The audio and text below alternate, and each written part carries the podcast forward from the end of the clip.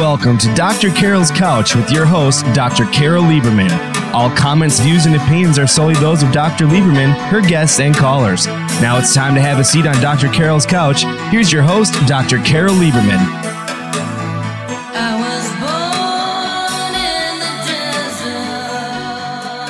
And welcome to today's edition of Dr. Carol's Couch. I'm your psychiatrist host, Dr. Carol Lieberman.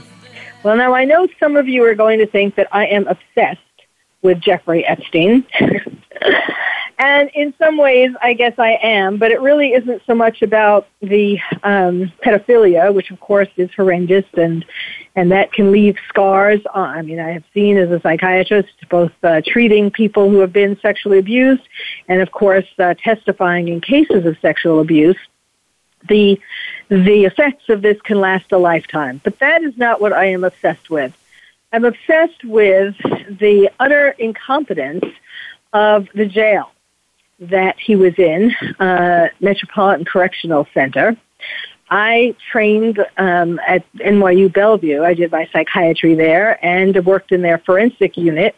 Uh, that's where I learned forensic psychiatry. You know, the Bellevue has the most amazing forensic unit. That's where everybody all the top criminals end up in Bellevue. And so it was an amazing place to learn.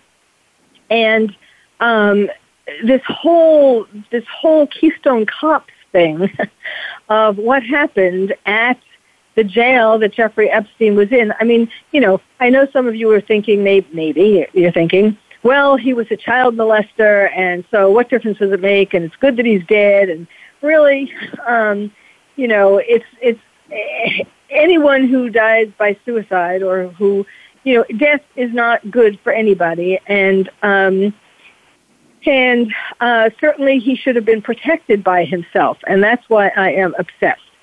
So, when I read an article, um, I mean, I know I, I did a previous show on Jeffrey Epstein. If you want to hear more, when we're finished today, you can hear the earlier show. Um, but today is going to be a little different because uh, I came upon an article in Business Insider where um, it was called a psychiatrist. Uh, let's see.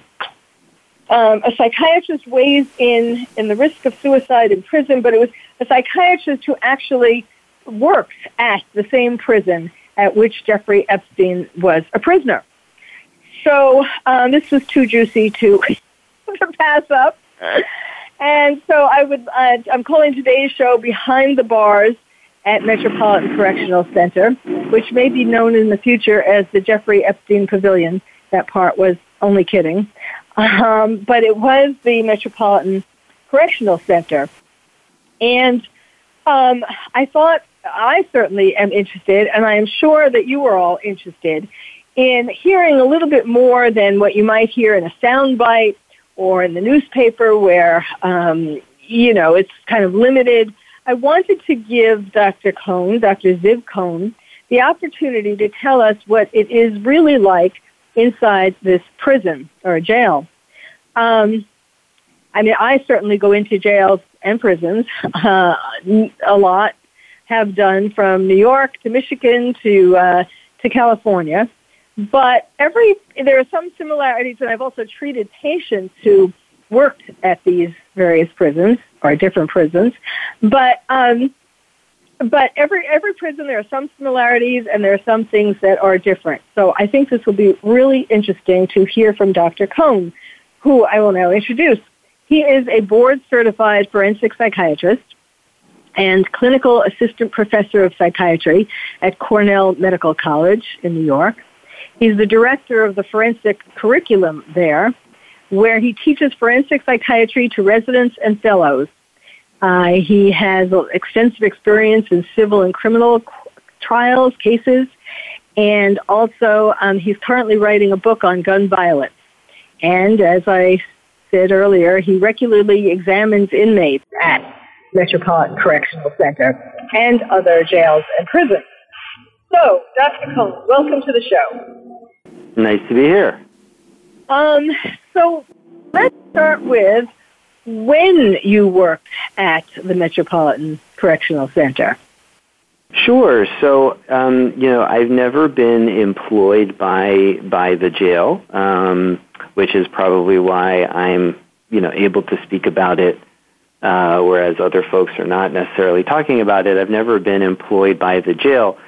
Uh, as a forensic psychiatrist, uh, no doubt uh, similar to you, um, I'm regularly retained by defense attorneys and by prosecutors uh, or appointed by the court directly to evaluate inmates uh, at various facilities. And because I am based out of New York City, um, one of the common facilities that I go to is Manhattan Correctional Center.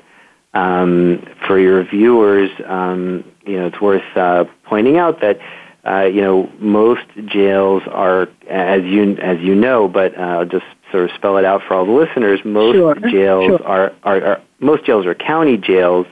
Uh, those are state facilities, um, and those are facilities where pretrial detainees are held. So, you, for the most part, it's individuals who have been arrested and are awaiting trial. There are some exceptions to that, but for the most part, that's the population that makes up a jail.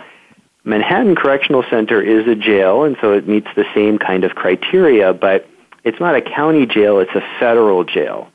And it's a federal jail that sits right in the Southern District of New York. That's the federal court district where the jail is located. And your listeners have probably, um, you know, when they follow cases in the news, a lot of very prominent cases are actually tried out of out of the Southern District of New York, um, whether it's terrorism cases uh, or financial fraud cases.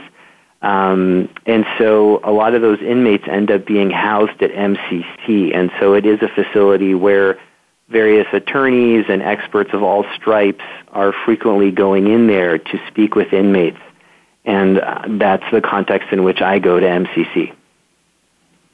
Okay, and when, and you're continuing to go there, right? Sure. Yeah, I, I you know I regularly I mean- have cases that involve inmates there. And when did you begin? Uh, I've been doing it since about 2012, I would say, uh, maybe a little bit earlier Okay. than that. So for a good number of years. Okay, all right. Just to get you know to to give a framework for this. Um, Sure. Okay, okay. So now, why don't you give first sort of an overview in gen before talking about Jeffrey Epstein in particular? Um, just sort of a general because because most of my listeners will not have ever been in a jail. Um, so just give an overview of what. Uh, just now speaking specifically though about MCC Metropolitan Correctional Center.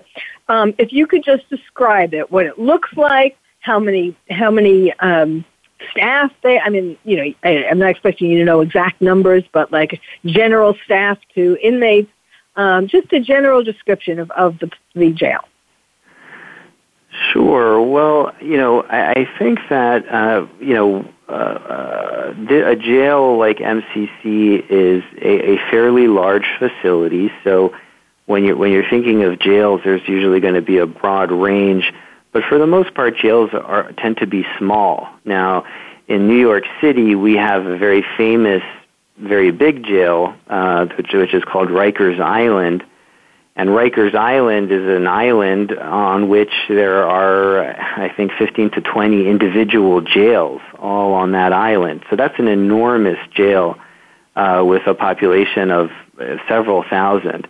Um, so that's on one end of the spectrum, and then you can have small county lockups, uh, you know, which may have 10 uh, inmates uh, in rural areas. So uh, MCC, Manhattan Correctional Center, sits somewhere between those extremes. It's sort of an average or, or uh, above average um, jail, um, and it's in the southern tip of Manhattan.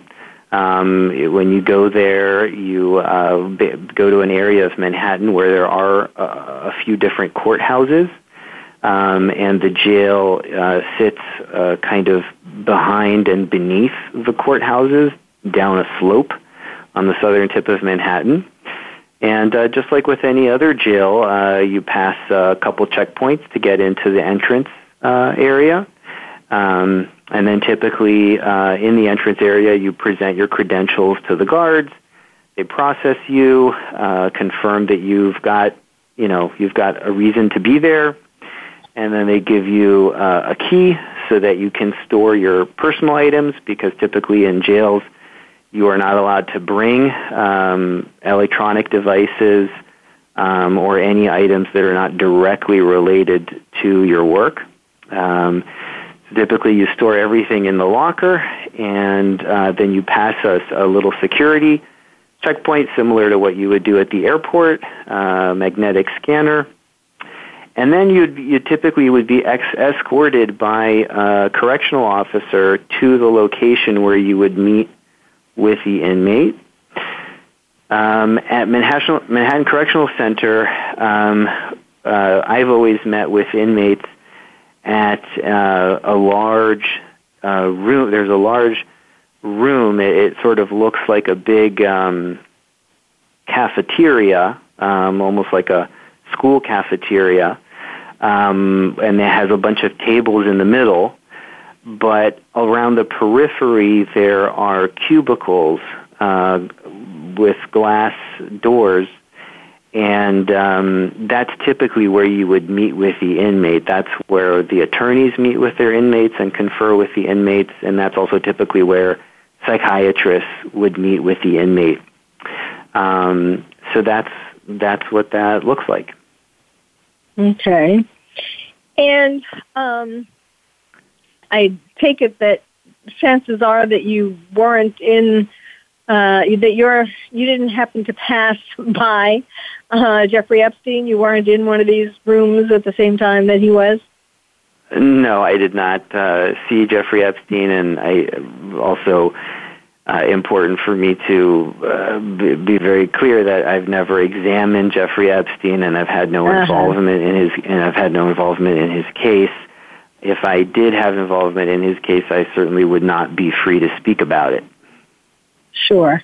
And he probably also wouldn't be dead today, since I think he would have done a better job than the um, doctoral level psychologist um, who did uh, examine. Well, we don't even know that he, how much he, they examined him. But well, let's talk about that before we get to the specifics. So, uh, in your um, in your work, uh, you know, for the defense or the prosecution, going into these jails, I mean, let's say specifically uh, MCC, did you ever have uh, occasion to meet the, um, like, you know what their structure is for the psychiatry, psychology department there? And did you ever meet any of the therapists? I've met therapists at uh, at federal facilities. Um, uh, uh, another big federal jail in New York is MDC, uh, which is Metropolitan Detention Center, which I believe is is larger than MCC. That's in Brooklyn. Um, I've met clinicians there, and I've met clinicians at federal facilities out of state. Uh, for example, in Texas, there's a big federal facility where federal inmates who are not competent to stand trial uh, will be transferred. Um, and I've so certainly conferred in quite a bit of detail with uh, mental health staff at federal agencies. But at MCC in particular, um, you know, I typically review the records on these inmates. Mm. So if an in, if an inmate is at MCC and I've been retained to examine the inmate for whatever reason, and we can talk about you know the the reasons why that someone might want to retain a forensic psychiatrist to examine an inmate at MCC. But if I've been retained to examine an inmate, then I'm always going to ask the attorney to uh, obtain the mental health records from the jail because I'm going to want to know what's the treatment, if any, that the inmate is receiving in the jail. What are the observations that the team is making in the jail? Is the inmate on any psychiatric medication? Has the inmate been suicidal? Um, has the inmate exhibited any strange behavior or made unusual comments? Um, has the inmate been agitated or violent in any way? So these are all kinds of things that you would want to know, and you certainly would want to have the full uh, record from the mental health team in the jail. So I've um, frequently reviewed those records, and uh, for MCC at least, that's where my familiarity comes from in terms of understanding mm. um, what they do. Yes, yes. Well, that's a, a good point. That's right. So you would have, uh, and one can tell a lot from reading records in terms of the competence of the people who are writing them.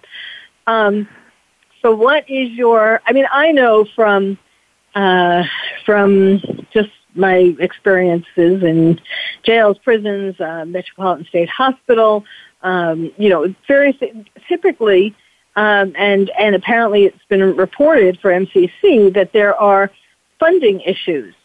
So um, not only funding issues, but there are uh, staff retention issues. There's an incredibly high turnover in many jails and prisons because because it's very hard work because the prisoners, especially uh, these days, have become more animalistic, more um, you know less inhibited from expressing themselves, uh, meeting the, the the guards, for example, by uh, urinating on them through the bars or throwing feces at them or standing within sight, masturbating, doing whatever they can to get the guards angry.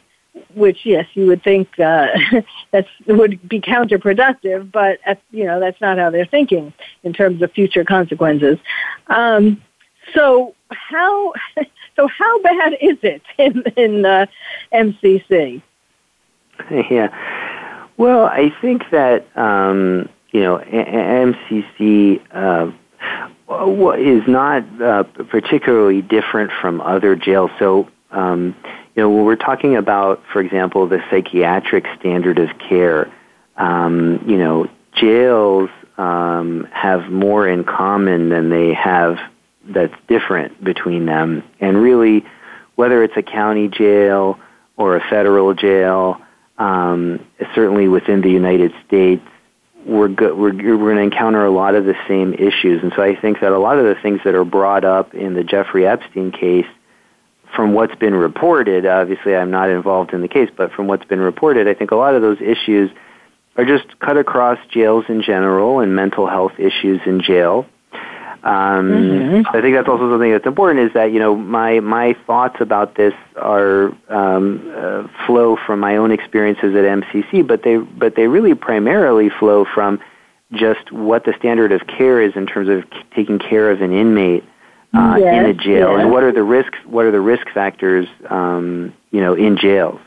But but to answer a specific question about MCC, um, you know and I've you know d- discussed this with others. My my personal experience of MCC um, in the inmates that I've evaluated um, a little bit different from some of the media reports that I've seen.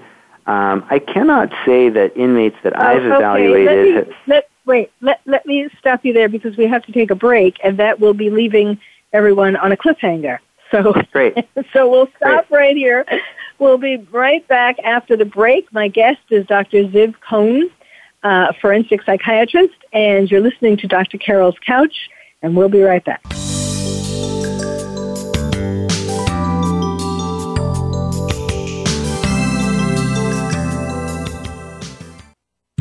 The experts. Call toll free right now 1 866 472 5787 and ask our All Star team to answer your question. That's 1 866 472 5787.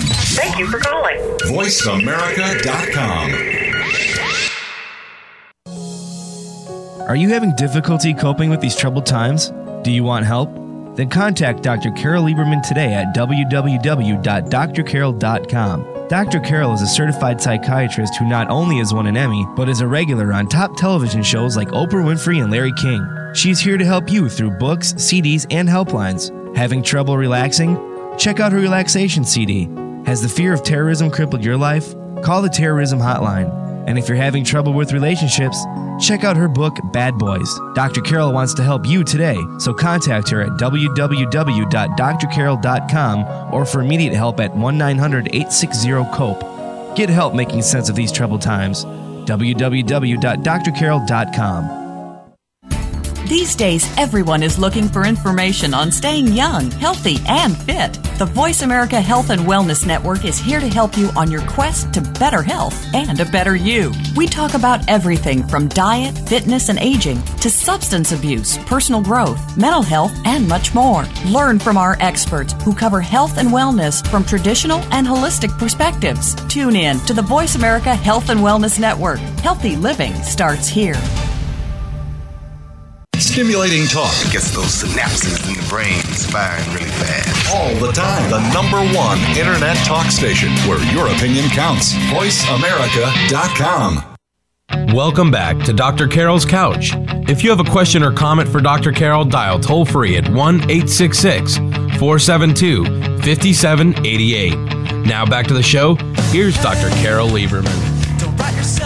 And welcome back to Dr. Carol's Couch. I'm your psychiatrist host, Dr. Carol Lieberman, talking today about uh, going actually behind the bars at the Metropolitan Correctional Center, also called the Jeffrey Epstein Pavilion. That is my own private sick joke.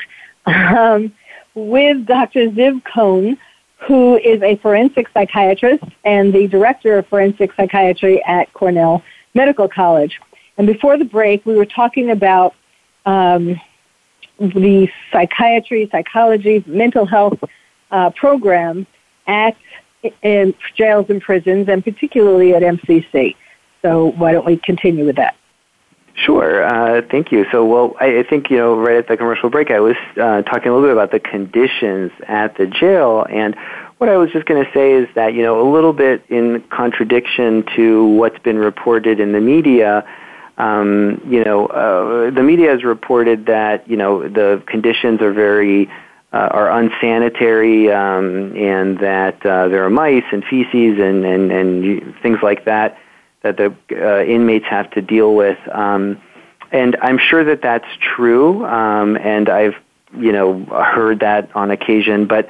But for the most part, um, I can't say that inmates have complained to me about that sort of thing. Um, and I've met with a lot of inmates at MCC, and I've not had them, you know, say to me, "Hey, I can't be in here. It's just, uh, you know, there are mice everywhere and things like that." And often I'm meeting with inmates in a setting where, you know, they're feeling quite free uh, and even encouraged to tell me about their experience in the jail. So, um, you know, I can't tell you, you know, with 100% certainty what the conditions are in every part of the jail, but I can just say that as someone who goes to MCC to evaluate inmates, that's not something that I hear a lot of. Um, so I think that's just worth keeping in mind. Um, but in terms well, I think of there were the, some pictures, though. There were some black and white pictures of the jail that looked pretty, um, you know, like pretty medieval. In fact, medieval was a word that was used. Um, in well, at least a report. I mean, jails are not the Hilton, you know. Um, exactly, exactly. So I'm, you know, I'm not saying that it's, you know, a 500 thread count on your um, sheets and, uh, you know, really good mattress or anything like that. It's a jail. It's a primitive to, you know circumstances to be in and it's not uh, perhaps uh, it's not going to be typically as clean as you would want and, and so forth but and I'm sure that some of this is, is absolutely the case that there may be mice there. There, there are a lot of rodents in New York City in general. There's probably I no. Say, I lived in New York. There are roaches in New York, even in fancy Upper East Side apartments. So Correct. It's very jail, hard to keep them out. Roaches people people who people who may not be that familiar with New York, you know, we don't have alleys in New York, so the trash bags are on the sidewalk, and that attracts a lot of cockroaches and rodents. And so, but at any rate, I, I'm not contesting that there well, are probably get, substandard uh, conditions at times in parts of the jail. I'm just saying that okay, you know, since we're go ahead. Let, but let's go talk ahead. about the. Let's get to the um, talking about substandard. I want to get to the the mental health program. Great. So the mental health program. So um, you know, my understanding at MCC, based on my experience, um, is that they have uh, a mental health staff. Um, they're going to have uh, psychologists uh, primarily that work there. Uh, there is access to a psychiatrist, but there's less access to a psychiatrist than you know than to than to the psychologist or uh, even like a master's level, uh, you know, mental health professional. Uh, so for your listeners, a psychologist is a doctoral level mental health professional, whereas we also have there are also master's level mental health professionals. Um, and so I think that you know at MCC you're going to, for the most part, see a mix of master's and doctoral level mental health professionals, and then there will be some access to a psychiatrist for inmates who need it. Uh, so for the most part, when you're interviewing, uh, oh, when you're reviewing the records of an inmate, you're going to see notes from the psychology staff. That's really what you're going to see well, for the most part. Well, so how much access to a psychiatrist? I mean, is there more than one? Is there a psychiatrist on staff, a full-time psychiatrist, or what is this access? Yeah, I don't I don't have, you know, that level of detail in terms of their staffing, but I would say that um, you know, if a, if a patient, if an inmate needs to see a psychiatrist, you know, it would be typically, you know, once a month that they would be able to see the psychiatrist. If they were very acute, they might be able to see the psychiatrist more frequently for a short period of time. But for the most part, time with a psychiatrist is going to be rationed because there's simply not a lot of psychiatric staff. There, there may be, you know, one or two psychiatrists available at any given time. Uh huh. Okay, so now um, in the patients that you, the inmates, patients who you have been um, dealing with, meeting with at MCC, were there any who had um, were suicidal at any time? Sure, absolutely. And so, what was that's the a common like? What? Yeah. Right. So, so whether for MCC or for any other jail, uh, you know, um, uh, an inmate being suicidal is a common occurrence, and uh, you know, uh, jails um, are well aware that this is a serious issue because suicide rates are high in jails. Um, and typically, uh, one of the reasons for that is that again, a jail is where a person goes after they've been arrested and they're awaiting trial, and so it's a pretty dramatic change in circumstances for a, for a person if they're you know free in society and they've never been in jail, and now all of a sudden if they're on serious charges and they're confined. Um, that can put a tremendous amount of psychological pressure on a person. Uh, in addition, uh, you know, I'm, I'm, sure your listeners, some of your listeners are aware that um, mentally ill people in the United States are uh, have high incarceration rates and a high percentage of inmates in jails all across the country uh, have serious and persistent mental illness. So when you put people like that in a jail, they're also likely to develop suicidal ideation because they don't quite have the coping mechanisms. So um, suicidal ideation in jail is really just a bread and butter problem that not only the mental health staff are going to be facing, but the correctional officers. I should also say that, um, and I don't mean this in any kind of cynical way, but just in kind of a statement of fact, is that you know inmates will also sometimes be motivated to manipulate staff and they may not want to have the roommate that they have, or they may not want to be in the particular unit that they're on. And one way that inmates can try to exert pressure on staff is by saying that they're suicidal. So one of the things that always has to be taken into account is whether the person is malingering, which is trying to manipulate by using feigned, feigned mental illness. So all these things are need to be kept in mind when you're when you're working with inmates. Okay. And so let's let's talk about this doctoral level psychologist. Um, sure. Who um, and what goes into making such a decision? I mean, first of all, a doctoral level psychologist is a psychologist who has a PhD or a PsyD and a doctorate, and but does not is not yet licensed.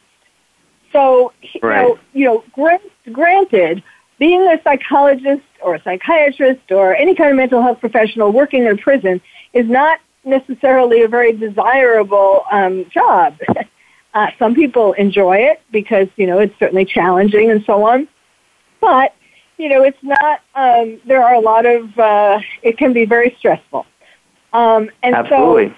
So, and so it's not so easy for these various uh, jails and prisons to get mental health professionals to work for them. Plus, uh, although the money is actually better in jails and prisons than for mo- most other jobs, like uh, com- compared to working at a clinic, for example.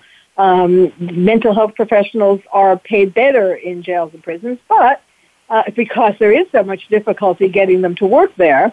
Um, but as it turns out, there is usually um, uh, there usually isn't enough staff. There aren't enough mental health professionals in a typical jail or prison, and and those that there are um, are, are have a very high caseload.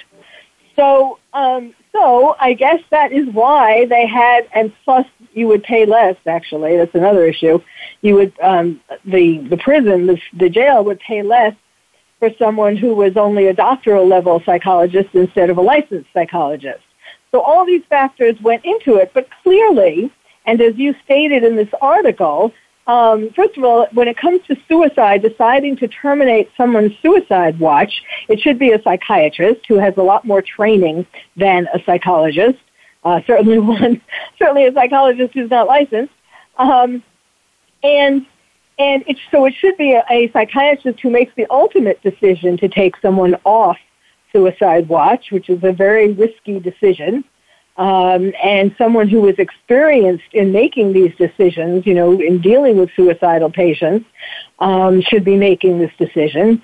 So the fact that either there wasn't someone, I don't know if you know this, but the fact that either there wasn't someone above him or her, this doctoral level psychologist who decided to take Jeffrey Weinstein off suicide watch, or they just didn't go to a supervisor to ask that.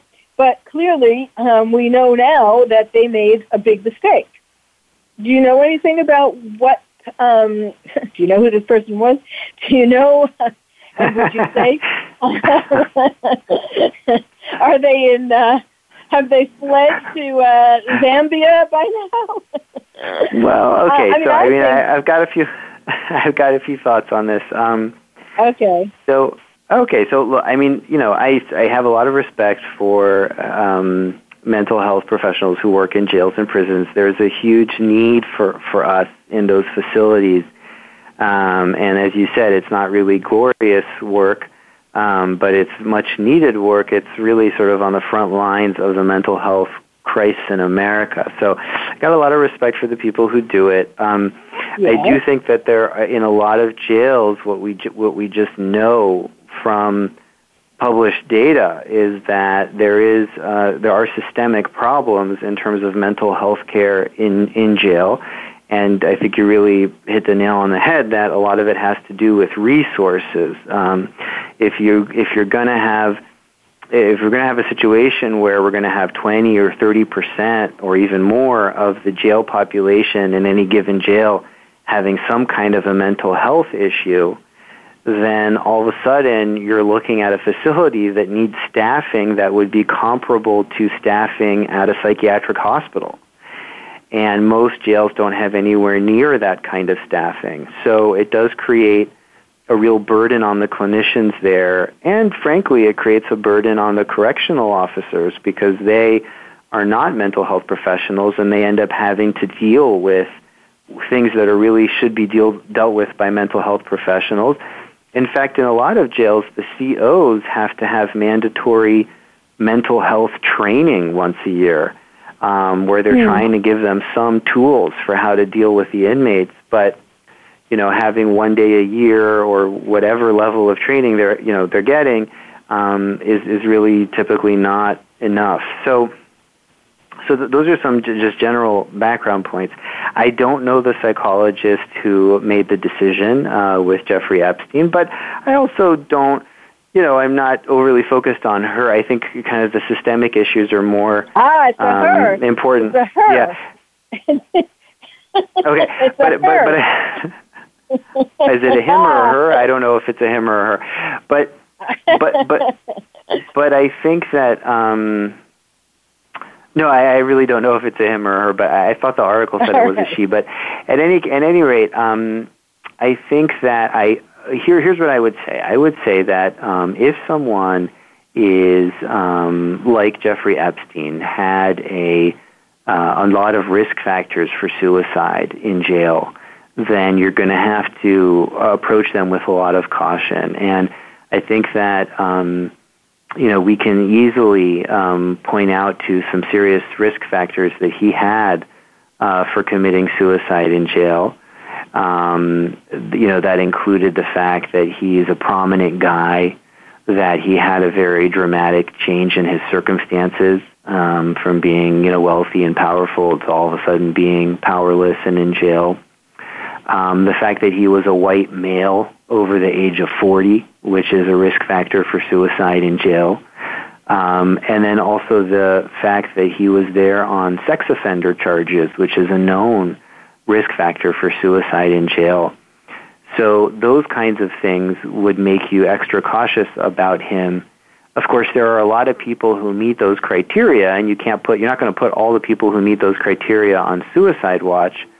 But what appears to have been the case with him, because again, I'm not involved in the case, but from the media reports, there was a, a serious suicide attempt that he made a few weeks before he actually completed suicide. And so, once you have someone with those risk factors who also has made a serious or suspected serious suicide attempt, then I think, you know, clearly that person has to be supervised very, very closely. And so, he was on, uh, my understanding is that he was on constant observation which is what's otherwise known as suicide watch, which means that he's put in a situation where he's being observed 24/7. Now, that it can vary how the person is observed, whether they're observed by a video camera or by a person standing outside their cell. But be that as it may, the idea is that there are eyeballs on the person 24/7 and also that they're in a cell where they don't have the means of harming them themselves because those kinds of things have been removed from the cell, such as sh- sheets or bedding, and also their clothing is modified, so they have a kind of clothing that they can't use to harm themselves. Um, so he was under that level of observation, and it sounds like that makes sense. Um, the question is, if he, when he was removed from that level of observation, why was he dropped down all the way down to the level of being checked just once every 30 minutes. I think that that's yes. where I think we can start to wonder because if you're going to take someone off of suicide watch, you've got options. Uh, and one option wait, wait. would be let, let, let, wait. Dr. Cohen, let me just stop you here because we do have to make another uh, take another break. But when Great. we come back, maybe we can we can talk some about um, some of the things that they didn't do given these risk factors uh, certainly right. a, a recent, a very recent suicide attempt makes you, you know, you, you'd have to do a step down. You wouldn't, uh, as you were just starting to say, you wouldn't go from um, a better suicide watch to uh, to every 30 minutes. That's that's hardly anything. A lot you can do. You can commit suicide in 30 minutes. I mean, that's nothing. And why did he right. have a bunk bed that he could hang his sheet from? You don't have bunk beds and you don't have sheets when you're when there's a suspicion that you might commit suicide. So we can talk about some of these things when we come back. My guest is Dr. Ziv Cohen. We're talking today going behind the bars at the Metropolitan uh, Correctional Center. So stay tuned. You're listening to Dr. Carole's Couch, and I'm your psychiatrist host, Dr. Carole Lieberman.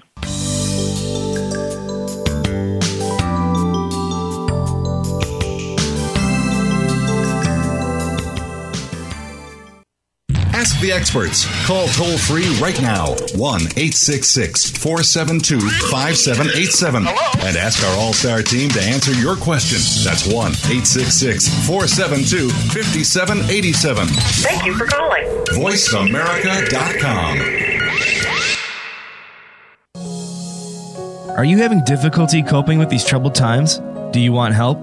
Then contact Dr. Carole Lieberman today at www.drcarol.com. Dr. Carole is a certified psychiatrist who not only has won an Emmy, but is a regular on top television shows like Oprah Winfrey and Larry King. She's here to help you through books, CDs, and helplines. Having trouble relaxing? Check out her relaxation CD. Has the fear of terrorism crippled your life? Call the terrorism hotline And if you're having trouble with relationships, check out her book, Bad Boys. Dr. Carole wants to help you today, so contact her at www.drcarol.com or for immediate help at 1 900 860 COPE. Get help making sense of these troubled times. www.drcarol.com. Tune in to the Voice America Variety channel on the Voice America Talk Radio Network. Voice America Variety broadcasts a diverse array of topics reaching a global community. Our experts come from all walks of life, and the topics they discuss are everything from current events, arts and entertainment, leadership, parenting, relationships, self improvement, career advice, and a variety of other topics. Check us out today. You're sure to find something of interest. Voice America Variety. Talk on today's hot topics. The Internet's number one talk station. Number one talk station. VoiceAmerica.com. Welcome back to Dr. Carole's Couch. If you have a question or comment for Dr. Carole, dial toll free at 1 866 472 5788. Now back to the show. Here's Dr. Carole Lieberman. And welcome back to Dr. Carole's Couch, where I can continue, but this time with Dr. Ziv Cohen, who actually has uh, worked there as an expert witness, uh, forensic psychiatrist, examining inmates at the Manhattan uh, Metropolitan Correction Center, um, and where Jeffrey Epstein was, and where um, incompetence uh, caused his death, apparently. I mean, yes, you know, there are still investigations going on, and there are still some people, I, I'm sure, who think that um, it might have been murder. But that has somewhat been pretty well put to rest by um, the autopsy and, and so on. But um, but what's more, what hasn't been put to rest, and what I why I'm still uh, wanting to talk about this is because it reflects this general level of incompetence. Um, it's at least there, and and certainly yes, as we've been talking about, you know, there it's uh, there are a lot of inmates for for not a lot of mental health professionals. It's a hard job and all of that, but that doesn't really excuse any one person there, any one mental health professional from being incompetent and the and the institution from not making sure that um, they only hire competent people or that people are, are supervised um, at a higher level. Again, this doctoral level psychologist means that that person wasn't um, licensed, and for a, an unlicensed psychologist to be making the decision to take somebody off suicide watch is just is just um, absolutely incompetent, absolutely um, not right. There's no excuse for that. So, I mean, the only you know the excuse I'm sure they're going to give when they're going to be sued, um, which probably will be happening, uh, is that you know they don't have enough money to pay for people at a higher level or whatever. Um, because once you get licensed, you are you know you're uh, generally paid higher. You expect to be paid higher than when you're just in still. It's still essentially a training position because you are supposed to be supervised. Even though it's doctoral level, you are still supposed to be supervised until you have your license. Like, duh. I mean, really. So anyhow, let's talk about, you know, what some of the things are that this person uh, missed and what should be looked for.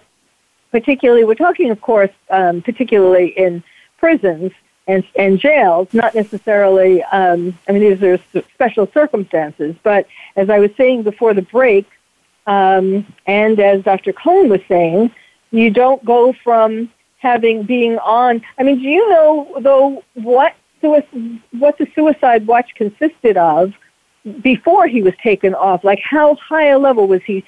I mean, typically or or ideally, hey, um, inmates are on television when they are under suicide watch. They are literally watched 24/7. Do you know what he was on? What kind of suicide watch he was on when before he was taken off the first time?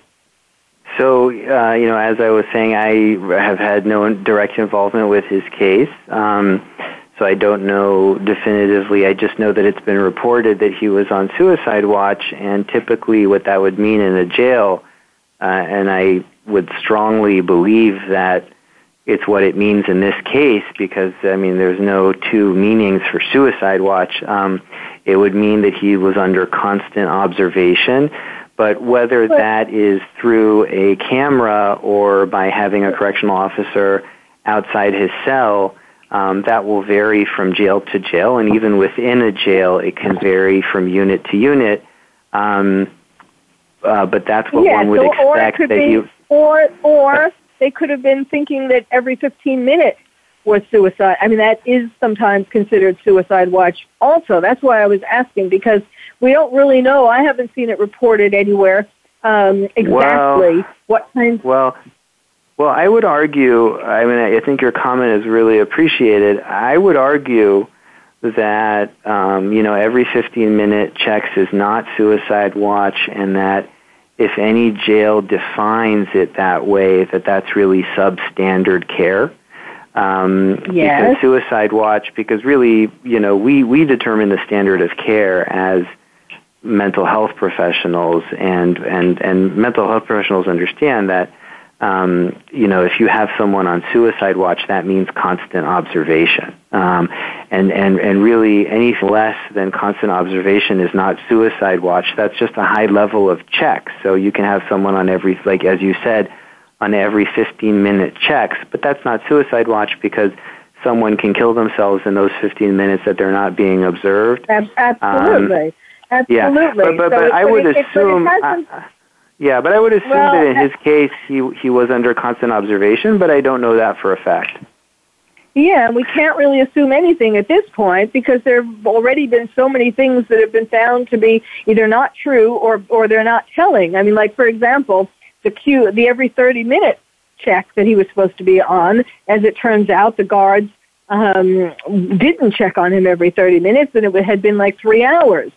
Um, but right, you know, I think I think you're. I'm, I think you're right that we can't we can't um, we can't know until we get the full facts. Um, uh, right. And I think that, that that raises another issue. So so I think that there are kind of two issues um, here. One one is you know what's the psychiatric standard of care. So if you think you know if someone's had a major suicide attempt or they're suicidal, what's the level of care that would be appropriate in terms of how we think of this as psychiatrists. And the jail is going to be bound by that because they're required to meet the physical and, and psychiatric needs of their inmates. Um, so that's one level is the psychiatric care. The other level is um, the compliance of jail personnel with jail procedures, which is a little bit of a separate issue. So um, in other words, if uh, so, one question is, was it appropriate psychiatrically to have him on every 30-minute checks? And I think there are serious questions that that was not appropriate. But then another level, another question is, which is a little bit separate, is um, you know the jail's um, not fulfilling its own mandate, uh, so that the you know the correctional guards are not doing what they're supposed to do. Um, and that raises uh, sort of separate legal issues, I think, um, yes. which the Supreme Court has talked about, which, you know, is uh, uh, Estelle v. Gamble is a Supreme Court case where um, uh, the court held that, you know, uh, if a jail is del- if a jail or a correctional facility is deliberately indifferent to the well-being of an inmate, then they would have liability. And I think there's a question of whether this would constitute deliberate indifference. Well, I just want to bring up, to, we're kind of coming to the end here, and there are two more points. I mean, we could talk about this for hours and hours, um, and because it is really interesting, particularly, you know, as two of us forensic psychiatrists looking at this. Um, one thing that I have thought of is that, you know, it has been reported, and we don't really know how true it is um, yet, but it has been reported that his attorneys – had asked for him to be off suicide watch. Now, I don't know if that is 100% true, but let's just say, I mean, you would think, I mean, that would have been a big mistake, but but they're not ex, they're not psychiatrists. But in any case, let's just say that it is true. I could see where a doctoral level psychologist being approached by these high level attorneys, if that happened, um, would feel under the pressure, especially if they obviously haven't had much experience with determining whether someone should be on suicide watch or not.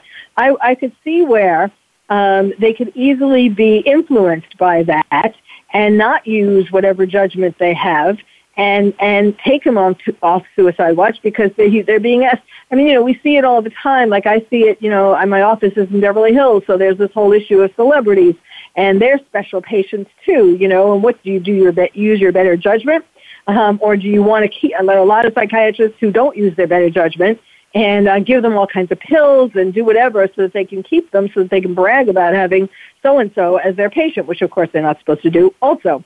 Um, so I could see that, and also, you know, I wonder why or if uh, his his attorneys had hired somebody like you or I, expert witnesses, since he was awaiting uh, trial, expert witnesses who would have put other eyes, and that's what they should have done, hired an expert witness who would be seeing him since the access to psychiatrists is so little. At least if he had his own psychiatrist coming in and seeing him, and certainly they should have done that after the first suicide attempt, if not before. What do you think of that? I mean, I think you raise a lot of great points. Um, so the first one about you know VIP patients. Uh, VIP patients, for a variety of reasons, exert pressure on professionals to make exceptions. And uh, you know, there's been a lot written about how that very often results in VIP patients actually receiving inferior care as compared right. to just the ordinary uh, just the ordinary person who goes in anonymously right. into a into a hospital. Um, I think that you know it's possible the attorneys exerted pressure here um, on directly on the mental health staff. I don't know whether that happened or not, but it's also just possible that. Um, you know, Epstein, by all accounts, is a very charismatic guy, and he would have been somewhat of an unusual inmate at MCC, and he may have just convinced the psychologist. You know, he may have said, I'm yes. not suicidal, and he may have just been very convincing. Um, yes. and that may have, and and you know having celebrity uh, and, and and that you know and power he, he he may have simply convinced the psychologist so um, I do think that you raise a good point that it's you know it's um, we have to be very cautious as mental health professionals when we when we're in this arena um, and we should always consult with colleagues you know in difficult cases Yes. the other absolutely. point that you raised, well, the other point that you raised was whether whether his attorneys should have hired a psychiatrist. an expert wit- You know, yes. of course, I'm, I'm going to sound biased, but of course, I think that would have been a good idea. Um, I think, though, that a lot of the times attorneys, uh, you know, attorneys are not mental health professionals. They're they're from from from a medical perspective, they're lay people and so they're not always going to have that awareness. Um, some attorneys are just phenomenally aware and, and just amazing with that, but other Yes. attorneys have less experience. Um, but the other thing is that sometimes attorneys are wary of having their clients talk to a psychiatrist, uh, and particularly in this case where you have a potential sex offender, the attorney may have worried um, of all kinds of jeopardy um, that could occur um, Yes. from their client talking to a psychiatrist. Okay. Well, yes, uh, yes, absolutely. We're kind of uh, we do need to stop now. Um, I agree with that, um, but let this be. I think you will agree with me that let this be a lesson to attorneys that if they have inmates, whatever they are accused of, that um, certainly if they express any suicidal ideations or other kinds of psychological problems, it is better to have bring in an expert witness, forensic psychiatrist, because uh, at least that will keep your client alive. you will keep, you will be able to continue with the case. Well, Dr. Absolutely. Thank you so much. thank you so much Thank for you. sharing your perspectives, and um, and thank you all for listening. You've been listening to Dr. Carole's Couch, and I'm your psychiatrist host, Dr. Carole Lieberman. Thank you for joining us on Dr. Carole's Couch. Join us next week at 1 p.m. Pacific Time for another installment of Dr. Carole's Couch. We'll save you a seat.